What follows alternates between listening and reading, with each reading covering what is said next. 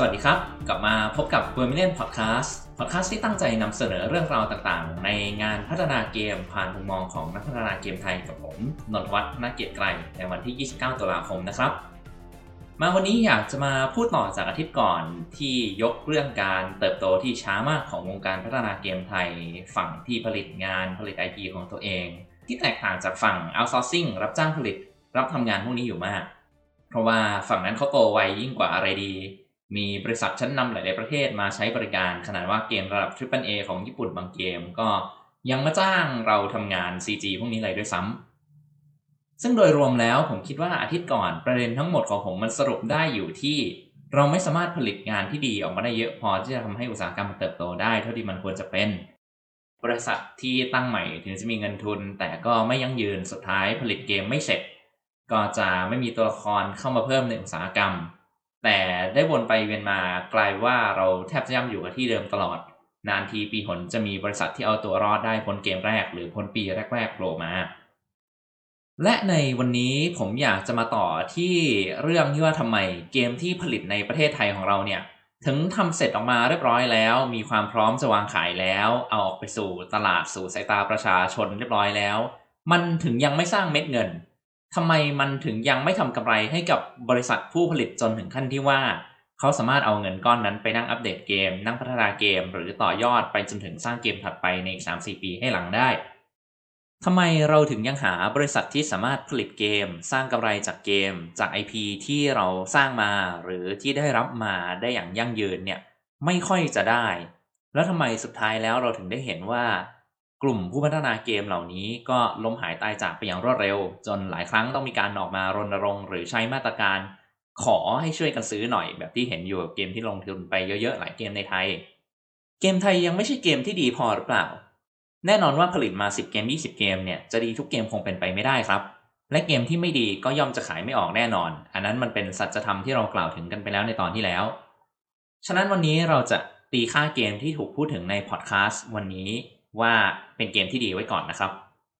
ผมอยากจะพูดถึงปัญหาที่ต้องเผชิญในฐานะนักพัฒนาเกมดีและปัญหาที่ทีมพัฒนาในไทยหลาย ๆ ทีมประสบมาจนเอาตัวกันไม่ค่อยรอดทำให้อุตสาหกรรมเกมไทยสายผลิตงานของตัวเองเนี่ยมันเติบโตช้าขนาดนี้ครับ ก็เอาเป็นว่ามาลองฟังความเห็นของผมตรงนี้แล้วกันนะครับ ในตอนที่ 14 ของ w e m i l i o n Podcast ตอนที่ผมขอตั้งชื่อว่า ปัญหาอุตสาหกรรมโตช้าภาคต่อ การขายเกมไทยในวันที่คนส่วนใหญ่อยู่ในตลาดสากล ก่อนอื่นเลยขอพูดถึงปัจจัยสำคัญอย่างหนึ่งที่ผมมองว่ามันเป็นปัญหามากๆ ในกลุ่มผู้ผลิตผู้พัฒนาเกมของไทย ที่เราไม่คิดว่ามันจะทำให้เกมมันขายไม่ได้ แต่ในการวิเคราะห์ของผม นี่แหละหนึ่งในสาเหตุหลักๆเลย นั่นก็คือการทำเกมตามเทรนด์ตามกระแสครับ มันอาจจะฟังดูเป็นเรื่องแปลกอย่างมากที่การทำตามกระแสที่กำลังเด่นกำลังดัง สร้างเกมแบบเดียวกันออกมาสู่ตลาด เพื่อแย่งกลุ่มผู้เล่นกลุ่มใหญ่ๆของตลาด เป็นเรื่องที่ทำให้เกมเราขายไม่ได้ในสายตาผม ยิ่งเราไปวิจัยวิเคราะห์ตลาด วิเคราะห์เกมที่อยู่ในเทรนด์ปัจจุบัน เกมที่เป็นกระแสขนาดไหน แล้วยิ่งพยายามทำตามมันเท่าไหร่ เกมเราจะยิ่งเฟลในสายตาผมครับ แต่ผมอยากให้ลองคิดกันดูให้ดีนะครับว่าเกมดีๆ ที่เรากำลังพัฒนาเพื่อป้อนเข้าไปในกระแสนี้เนี่ย มันจะต้องใช้เวลาพัฒนานานขนาดไหน อันนี้ผมขอดักไว้ก่อนเลยว่า ผมมีความเชื่อว่าเกมที่ดีเนี่ย มันไม่ได้สร้างเสร็จกันได้ภายในระยะเวลาสั้นๆ แน่นอนครับ นั่นหมายความว่ากว่าเกมที่เราจะตั้งใจสร้างเพื่อไปตามกระแสเนี่ยมันจะเสร็จ ดีไม่ดีกระแสมันเปลี่ยนมันหลุดไปแล้ว กลายเป็นว่าเราทำเกมที่ป้อนเข้าสู่ตลาดที่วายไปแล้วครับผมพูดตรงๆเลยว่าสิ่งที่เกิดขึ้นคือนักพัฒนาเกมและนักลงทุนหน้าใหม่ในไทยเนี่ยหลายคนที่ผมได้เห็นได้คุยด้วยมา มีความเห็นชอบที่จะผลิตเกมให้เหมือนกับเกมที่กำลังเป็นกระแสในปัจจุบัน ถ้าให้ยกตัวอย่างเทรนที่กำลังมาแรงมากในช่วงปีที่ผ่านมาช่วงไม่กี่เดือนที่ผ่านมาเนี่ยก็มีอะไร มีโมบ้าอยู่สักพักหนึ่งมี VR AR อันนี้ก็หลายปีแล้ว แล้วก็ที่ผ่านมาก็มีช่วง Battle Royale ที่ใครๆก็พยายามทำ Battle Royale กันมา ที่เห็นล่าสุดก็จะมี Fall Guys แล้วก็ตอนนี้วกมาที่ Social Deduction แบบ Among Us ซึ่งเราอาจจะมองว่าพวกนี้เป็นเกมที่กำลังมาแรง ถ้าเราทำเกมที่ดีกว่าใส่ลงไปในตลาดนั้น ยังไงก็จะมีคนเข้ามาเล่นกับเราในตลาด บริษัทก็จะสามารถทำกำไรได้และไปต่อได้ไปรอดได้ แน่นอนก็จะทำให้อุตสาหกรรมของเราเติบโตขึ้นอย่างแน่นอน แต่ถ้าเราลองศึกษาดูดีๆ เราจะเห็นได้ว่าภายใต้ชื่อฮิตๆดังๆพวกนั้นทั้งหลาย มันมีเกมแบบเดียวกัน แนวเดียวกันอีกเป็นหมื่นๆที่ตายไปเลยครับ บางเกมลงทุนเยอะมาก บางเกมมีค่าใหญ่หนุนหลัง เพราะว่า เขาก็อยากทำเกมตามเทรนด์ลงมาแย่งตลาดเหมือนกัน แต่สุดท้ายก็ไปไม่รอด อันนี้เป็นกันทั้งโลกครับ ขนาดยักษ์ใหญ่อย่างอเมซอนเองก็โดนมาแล้ว แต่มันเป็นปัญหาหนักๆในบ้านเราเลย เพราะว่าบ้านเรามีผู้ผลิตอยู่น้อยมากตามที่เคยกล่าวไว้ครับ นอกจากนั้นแล้วก็ยังมี business model trend หรือก็คือโมเดลของ microtransaction ที่คนชอบมองว่าเป็นเรื่องง่าย ๆ และเป็นโมเดลที่น่าทำขายในตอนนี้ เพราะว่ามี market share ผู้เล่นเยอะที่สุด เม็ดเงินไหลเวียนเยอะสุด แต่ก็ลืมมองไปว่าเกมที่รอดด้วย microtransaction จริง ๆ มีน้อยมากเลยนะครับ เรียกว่าเป็น high risk high return กันเลย ก็นักพัฒนาบ้านเราชอบคิดว่าการทำเกมฟรีให้คนเล่นเยอะๆ แล้วเดี๋ยว microtransaction มันจะขายได้เอง แต่ในความเป็นจริงในการวิเคราะห์ของผมเนี่ย ผมมองว่ามันไม่ใช่แบบนั้นครับ เกมที่จะเอาตัวรอดจาก microtransaction ในตลาดจริง ๆ อาจจะต้องใช้งบ marketing หลายร้อยเปอร์เซ็นต์จากงบในการผลิตเกมเลยก็เป็นได้ ถ้าเรามัวแต่มองพวกยอดหลัก ร้อยล้านพันล้านแล้วคิดว่าเราเอาเซี่ยวหนึ่งก็ได้เนี่ยมันอาจจะไม่ได้อะไรเลยด้วยซ้ำนะครับ เพราะว่าคนเล่นก็มองตัวเองเป็นนักลงทุนเหมือนกัน เราทำเกมที่เขาไม่มีเพื่อนเล่นด้วย หรือทำเกมที่ไม่ตอบโจทย์ของเขา คนที่เขาชื่นชอบไม่ได้เล่นเกมนั้น แล้วเราไม่มีงบโฆษณาที่ยิ่งใหญ่ สุดท้ายเขามองว่ามันเป็นเกมที่ไม่มี potential ให้ลงทุน แล้วก็ไม่เติมให้อยู่ดีครับ พูดตรงๆเลยว่าทำแต่เกมที่เป็นการ ยำจากการศึกษาว่าผู้เล่นชอบอะไรเกมแบบไหนขายได้ ระบบไหนขายได้ยำกันมั่วซั่วผ่านการศึกษามาทั้งหลายเนี่ยสุดท้ายผู้เล่นก็จะเห็นแต่ระบบที่เอาไว้ขาย แต่ไม่มีระบบที่ทำให้มันสนุก แล้วเกมก็ไปไม่รอดครับ สุดท้ายอุตสาหกรรมเราก็จะไม่เติบโต แต่ใส่ครับผมกับทีมของผมก็ทำเกมที่มันไม่ได้เหมือนใคร ไม่ได้ลอกใครมา ไม่ตามกระแสด้วย แถมเกมที่เราคิดว่ามันน่าจะเป็น เกมในตลาดที่มีคนเล่นอยู่ แต่เกมมันไม่ได้เยอะมาก เราควรจะได้รับสปอตไลท์ตรงนี้ แล้วก็มีคนมาซื้อมาลองเกมของเราสิทำไมเกมเราถึงขายไม่ดีอยู่ล่ะ เพราะว่าพวกโหลดเถื่อนหรือเปล่า พวกนี้ทำให้คนไปโหลดฟรีกันหมดไม่มีใครซื้อใช่ไหมหรือเพราะว่าสตรีมเมอร์ยูทูบเบอร์หยิบไปเล่นแล้ว คนดูเรียบร้อยเขาก็ไม่อยากซื้อเกมเราใช่ไหม หรือเพราะอะไรบอกได้ไหม บอกได้ครับ บอกได้ด้วยว่าไม่ใช่เพราะว่าเว็บโหลดเถื่อน และไม่ใช่เพราะสตรีมเมอร์หรือยูทูบเบอร์แน่นอน พูดกันตรงๆเลยคือ ถ้าคนมันจะไม่ซื้อเกมที่เราสร้างมาทำยังไงมันก็ไม่ซื้อครับ คนที่โหลดเถื่อนถ้ามันโหลดเล่นไม่ได้ มันก็ไม่ยอมซื้อ มันก็ไปโหลดเถื่อนเกมอื่นเล่น ง่าย ๆ แค่นั้นเลย และถ้าให้ผมพูดแบบง่าย ๆ ต่อเลย ผมบอกเลยนะครับว่า ปัญหาของนักพัฒนาเกมไทยไม่ใช่ตรงนั้นเลยแม้แต่น้อย แต่มันอยู่ตื้นกว่านั้นอีกเยอะเลยครับ นั่นก็คือปัญหาของ visibility หรือปัญหาของการที่ไม่มีใครเห็น หรือรู้จักเกมที่เราสร้างขึ้นมาครับ ซึ่งปัญหานี้เป็นปัญหาที่ใหญ่มาก ที่ไม่ค่อยจะมีนักพัฒนาในไทยยอมรับกัน เพราะอะไรผมก็ไม่ทราบเหมือนกัน แต่เจ้าใหญ่ ๆ ในวงการผมสอบถามมา ค่อนข้างจะบอกว่าเราไม่มีปัญหาตรงนี้ ซึ่งมันก็อาจจะจริง ถ้ามีงบมีเงินในการทำตลาดอยู่เยอะมาก แต่มันก็วนกลับมาที่ว่าถ้ามีแต่บริษัทใหญ่ ๆ ในอุตสาหกรรมจำนวนเกมที่ออกมามันก็มีน้อย อุตสาหกรรมมันก็จะโตช้าหรือแทบไม่โตเลยแบบที่เราเป็นอยู่ตอนนี้ เจ้าเล็กๆประสบปัญหาตรงนี้ทั้งหมดไม่สามารถเอาเกมตัวเองออกมาเป็นที่รู้จักได้เพราะงบการตลาดไม่มี อันนี้ไม่ได้จะบอกนะครับว่านักพัฒนาอินดี้ไม่อยากจ่ายให้พวกสตรีมเมอร์หรือยูทูบเบอร์หรือเอเจนซี่แต่ก็นั่นแหละหนึ่งเลยความรู้มันไม่มีว่าต้องจ่ายประมาณไหน มันจัดเตรียมงบประมาณได้ไม่ถูกกะได้แค่คร่าวๆสองคือมันไม่ค่อยมีงบมาโปรโมท พอไม่มีงบมาโปรโมทตรงนี้มาก ไม่มีงบที่จะเอาเกมของตัวเองไปสู่สายตาคนทั้งโลกได้ เกมมันก็ขายได้แค่ในวงที่จำกัดเท่านั้นครับ ยิ่งเพราะในอุตสาหกรรมผลิตเกมไทยของเรานั้น ไม่มีอีเวนท์ที่จะนำเกมของตัวเองไปแสดงเหมือนของต่างประเทศ ไม่ค่อยมีช่องทางสื่อที่มีคนมาคอยดูเพื่อหาเกมเล่นแบบต่างชาติ เกมเรายิ่งไม่เป็นที่รู้จักเลยครับ เพราะว่าตลอดเวลาเกือบ 10 ปีที่ผมสัมผัสมากับตัวเองเนี่ยที่ผมได้นั่งทำ research ทั้งหลายเนี่ย ในต่างประเทศเขามีสื่อข่าวที่เน้นไปทางด้านเกมอินดี้สื่อใหญ่ๆ ก็ลงมาจับตลาดเกมอินดี้ภายในประเทศ แล้วก็นำมันออกไปสู่ตลาดโลกให้ และที่สำคัญรู้อะไรไหมครับ งานเกมที่บริษัทใหญ่ต้องจ่ายหลายหมื่น หรืออาจจะเป็นแสนเพื่อเข้าร่วมเนี่ยในต่างประเทศเขามีงานที่ให้ชุมชนชาวพัฒนาเกมอินดี้ไปสมัคร เพื่อออกงานในราคาที่ผมพูดได้เลยว่า ผมรวมค่าออกบูธแล้วค่าตั๋วเครื่องบินแล้วและค่าที่พักเข้ากันแล้ว ยังถูกกว่างานในไทยแบบลดราคา 50 เซนที่ผมทราบมาเลยครับ แล้วก็เขาเลือกใช้วิธีคัดเกมมาจากทั่วโลกเพื่อนำมาแสดงร่วมกันสำนักสื่อทั้งในและนอกประเทศก็จะมีคอนเทนต์ไปเขียนเพิ่ม แค่มาเดินงานของเขาเท่านั้น เรียกได้ว่าเป็นการช่วยกันโปรโมททั้งวงการเลยทีเดียว ซึ่งที่ผมกล่าวมาทั้งหมดเนี่ยในไทยไม่มีงานอะไรแบบนี้ครับ หรือถึงจะเป็นงานใหญ่ของชาวเกมของประเทศเราเนี่ย เขาก็ไม่ได้มีพื้นที่ให้นักพัฒนาอินดี้สมัครไปร่วมบูธในราคาถูกแบบเดียวกับที่ต่างประเทศมีครับ เพราะมันเป็นอย่างนี้อุตสาหกรรมฝั่งนี้ผมเลยมองว่า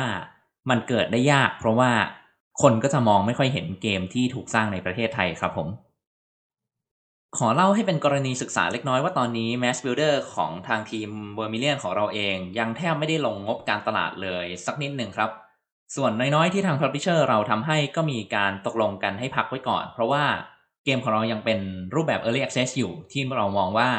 มันยังไม่น่าออกไปโฆษณาให้กลุ่มตลาดหลักๆ กลุ่มคนเยอะๆทั่วโลกรู้จักเท่าไหร่ ตอนนี้ก็กันงบไว้เยอะเหมือนกัน และทุกวันนี้ก็ยังมีคนมาพูดกับเราอยู่เสมอว่าทำไมไม่เคยรู้จักเกมนี้เลย นี่เกมคนไทยหรอ หรือเกมขายได้ด้วยหรอทำไมไม่เห็นใครเล่นไม่มีสตรีมเมอร์เล่นเท่าไหร่เลย ก็คิดว่าเดี๋ยวพอเกมเราถึงในระดับที่คิดว่ามันเหมาะสมที่จะทำตลาดเมื่อไหร่ เราก็จะทำมัน แต่ในกรณีนี้เราทำได้เพราะเรามีเงินที่ได้มาจากผู้เล่นที่บังเอิญมาเจอ และซื้อเกมเราจากทั่วมุมโลกแล้วนะครับ เป็นอะไรที่ตัดสินใจทีหลังได้ เพราะในตอนแรกในตอนที่เราทำ crowdfunding เนี่ย เราก็อยากให้มันได้ยอดที่สูงกว่าที่เราได้มาก แต่เราทำไม่ได้เพราะงบการตลาดของเราไม่มี visibility ของเกมเรานั้นต่ำมาก จะให้ใครมารู้จักเราได้เนี่ย มันยากมากเลยครับ หลายคนที่เพิ่งจะซื้อเกมและเข้ามาใน Discord มาคุยกับเราเนี่ย ยังทักถามเราอยู่ด้วยซ้ำว่าเขาเสียดายที่เขาไม่เห็นเกมเราตอน crowdfunding มาก่อน เพราะเขาอยากช่วยสนับสนุนตรงนั้น และจ่ายเพิ่มให้เกมเรา เพื่อได้รับอะไรตอบแทนกลับไปสักอย่างหนึ่งพอมาคิดในมุมนี้มันก็เลยกลายเป็นว่าเกมไทยหลาย ๆ เกมที่มันดี แต่เป็นเกมอินดี้เป็นเกมที่พัฒนามาด้วยทีมพัฒนาที่ไม่ได้เป็นบริษัทใหญ่ ไม่ได้มีเงินลงทุนขนาดนั้น ที่เราเห็นว่าดีและคนขายได้มากกว่านี้หลายเท่า กลับต้องมาตายเพราะว่าขาดความรู้ว่าจะลงทุนโฆษณาอย่างไรดี ไม่รู้จะจ้างใครอย่างไรดี ไม่รู้จะทำอย่างไรเพื่อให้เกมของเขาได้รับการเหลียวแล หรือมีคนมารู้จักเพิ่ม แถมภายในประเทศเองก็ไม่มีการสนับสนุนดั่งเช่นที่ต่างประเทศเขามีครับ เขานำออกไปสู่สายตาชาวโลกได้ คนไทยกลับทำได้ยากกว่า สุดท้ายเกมก็ขายได้น้อยกว่าที่คิด หรือขายไม่ได้ เรียกได้และพูดได้เต็มปากเลยว่า ทำได้แต่เกมขายในไทยด้วยการโปรโมทแค่ในไทย แต่ก็ไม่รู้จะออกไปโปรโมทในตลาดสากลอย่างไร เพราะตรงนี้มันไปไม่เป็นจริง ๆ แล้วก็วนกลับเข้าสู่เรื่องราวที่ว่า เขาไม่มีทุนพัฒนาต่อหรือพัฒนาเพิ่ม และอุตสาหกรรมก็ไม่เติบโตครับ ปัญหาสำคัญสุดท้ายต่อจากเมื่อกี้ที่ผมมองว่าทำร้ายอุตสาหกรรมพัฒนาเกมไทยของเราทำให้มันไม่โตเท่าที่ควรเนี่ย คือการเลือกใช้สื่อของทีมพัฒนาในไทยครับ ที่เรายังขาดความรู้ความเข้าใจกับสื่อที่ได้ผลจริง ๆ มีอัตราการตอบรับดีจริง ๆ ของยุคปัจจุบัน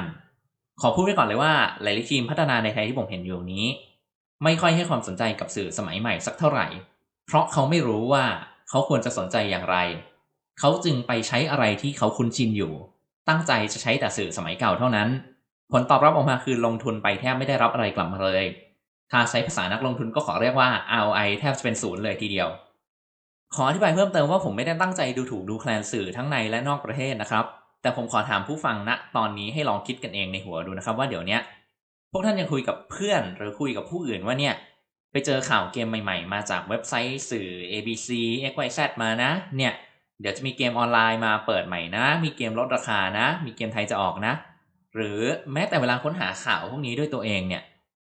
พวกท่านยังไปตามอ่านเอาตามเว็บไซต์รวมข่าวดัง ๆ อ่านตามหนังสือ หรือตามเว็บสื่อเจ้าใหญ่ ๆ ของวงการเกมอยู่ไหมครับ หรือพวกท่านเข้า YouTube เข้า Facebook แล้วก็เห็นว่ามีสตรีมเมอร์มียูทูบเบอร์ที่ท่านท่านชอบ เขาลงคลิปใหม่เป็นเกมที่เพิ่งออกใหม่ แล้วมันดูน่าสนุก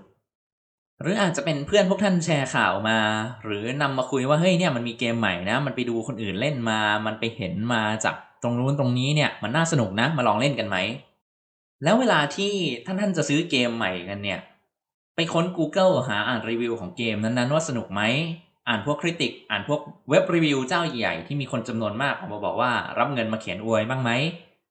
หรือว่าพวกท่านคน YouTube ดูว่าเกมมันเป็นยังไงในสายตาของผู้คนทั่วไป เกมมีคนเล่นเยอะไหมมีคนเล่นบ้างไหม เปิดเข้าไปดูแล้วว่ามันมีความสนุกในตัวเกมผ่านการเล่นของผู้อื่นอยู่แทนแล้วครับ แค่นี้ก็น่าจะพอมองเห็นแล้วว่าผมพยายามจะสื่ออะไรอยู่ใช่ไหมครับ ส่วนผู้ที่ยังไม่เข้าใจ ผมแค่อยากจะบอกไว้ว่า ผมได้เห็นการใช้งานสื่อสมัยก่อน ไม่ว่าจะเป็นเว็บรวบรวมข่าวสารเกม เว็บไซต์รีวิวเกมเพจ Facebook ของสื่อต่างๆ ที่ยอดคนดูแบบออร์แกนิกต่ำกว่าเพจของสตรีมเมอร์หรือเพจแจ้งข่าวลดราคา ซึ่งพูดตรงๆเลยว่าผมเสียดายเงินแทนมากเวลาไปจ้างอะไรเหล่านั้น ในยุคสมัยนี้ที่ผู้คนสามารถเข้าถึงตัวดารา ถึงตัวไอดอลหรือถึงตัวคนที่ตัวเองชื่นชอบได้อย่างง่าย ผมมองว่าบทบาทของสื่อที่ยืนอยู่ตรงกลางพวกนั้นน้อยลงไปมากครับ ซึ่งในต่างประเทศที่ผมทราบมา เขาใช้ประโยชน์จากตรงนี้ไปจ้างวานคนที่มีผู้ติดตามจากทั่วโลก แทนที่จะจ้างสื่อแบบที่ผมว่าไป เพราะเขามองเห็นว่าการจ้างสตรีมเมอร์หรือยูทูบเบอร์หรืออินฟลูเอนเซอร์นั้น ได้ผลในการประชาสัมพันธ์เกมมากกว่า เรียกยอดวิวได้เยอะกว่า อย่างน้อยก็มีคนเห็นตัวเกมเยอะกว่าการใช้สื่อเว็บไซต์ที่มีผู้ชมไม่เยอะเท่าสมัยก่อนแล้ว บางทีมพัฒนาเลือกที่จะจ้างนักพากย์หน้าใหม่ที่เป็นสตรีมเมอร์หรือเป็นยูทูบเบอร์ด้วยซ้ำสาเหตุคือเขามองว่าแม้ว่าอาจจะไม่ได้ผลงานที่เป็นระดับ masterpiece ในงานพากย์ แต่ได้การ PR มาจากนักพากย์คนนั้นแน่นอน อย่างน้อยก็ได้ผู้ติดตามเป็นหมื่นเป็นแสนที่พร้อมจะสนับสนุนผลงานของนักพากย์ที่ตัวเองชื่นชอบ แตกต่างกับหลายๆทีมพัฒนาในไทยที่เรายังพึ่งพาสื่อเก่าๆเหล่านี้อยู่ พึ่งพาวิธีเก่าๆที่มันเป็นไปตามมาตรฐานอะไรสักอย่างหนึ่งว่า เออ จะจ้างสื่อก็ให้เอเจนซี่ไปติดต่อเว็บไซต์หลายๆที่นะ เออ จะจ้างนักภาคก็หารายชื่อมืออาชีพนะ ซึ่งผมดีใจนะที่มีสื่อหลายเจ้าในไทยได้สร้างอินฟลูเอนเซอร์ภายใต้ชื่อของตัวเองขึ้นมาแล้ว และมันก็ทำงานได้ดีจริงด้วย แต่มันก็ยังเป็นส่วนน้อยอยู่ แล้วทราบอะไรไหมครับ นอกจากเรายังพึ่งพาสื่อแบบนี้อยู่แล้ว เรายังไม่รู้กันด้วยซ้ำว่าเราจะไปจ้างงานอินฟลูเอนเซอร์ระดับสากลได้จากไหน และต้องใช้เงินประมาณไหนถึงจะจ้างได้ สุดท้ายเลยกลายเป็นปัญหาที่ว่าเราสามารถจ้างวานได้แค่อินฟลูเอนเซอร์หรือยูทูบเบอร์หรือสตรีมเมอร์ในประเทศไทย ลงงบไปเป็นแสนเป็นล้าน สุดท้ายก็ได้แค่ลูกค้าชาวไทยเท่านั้น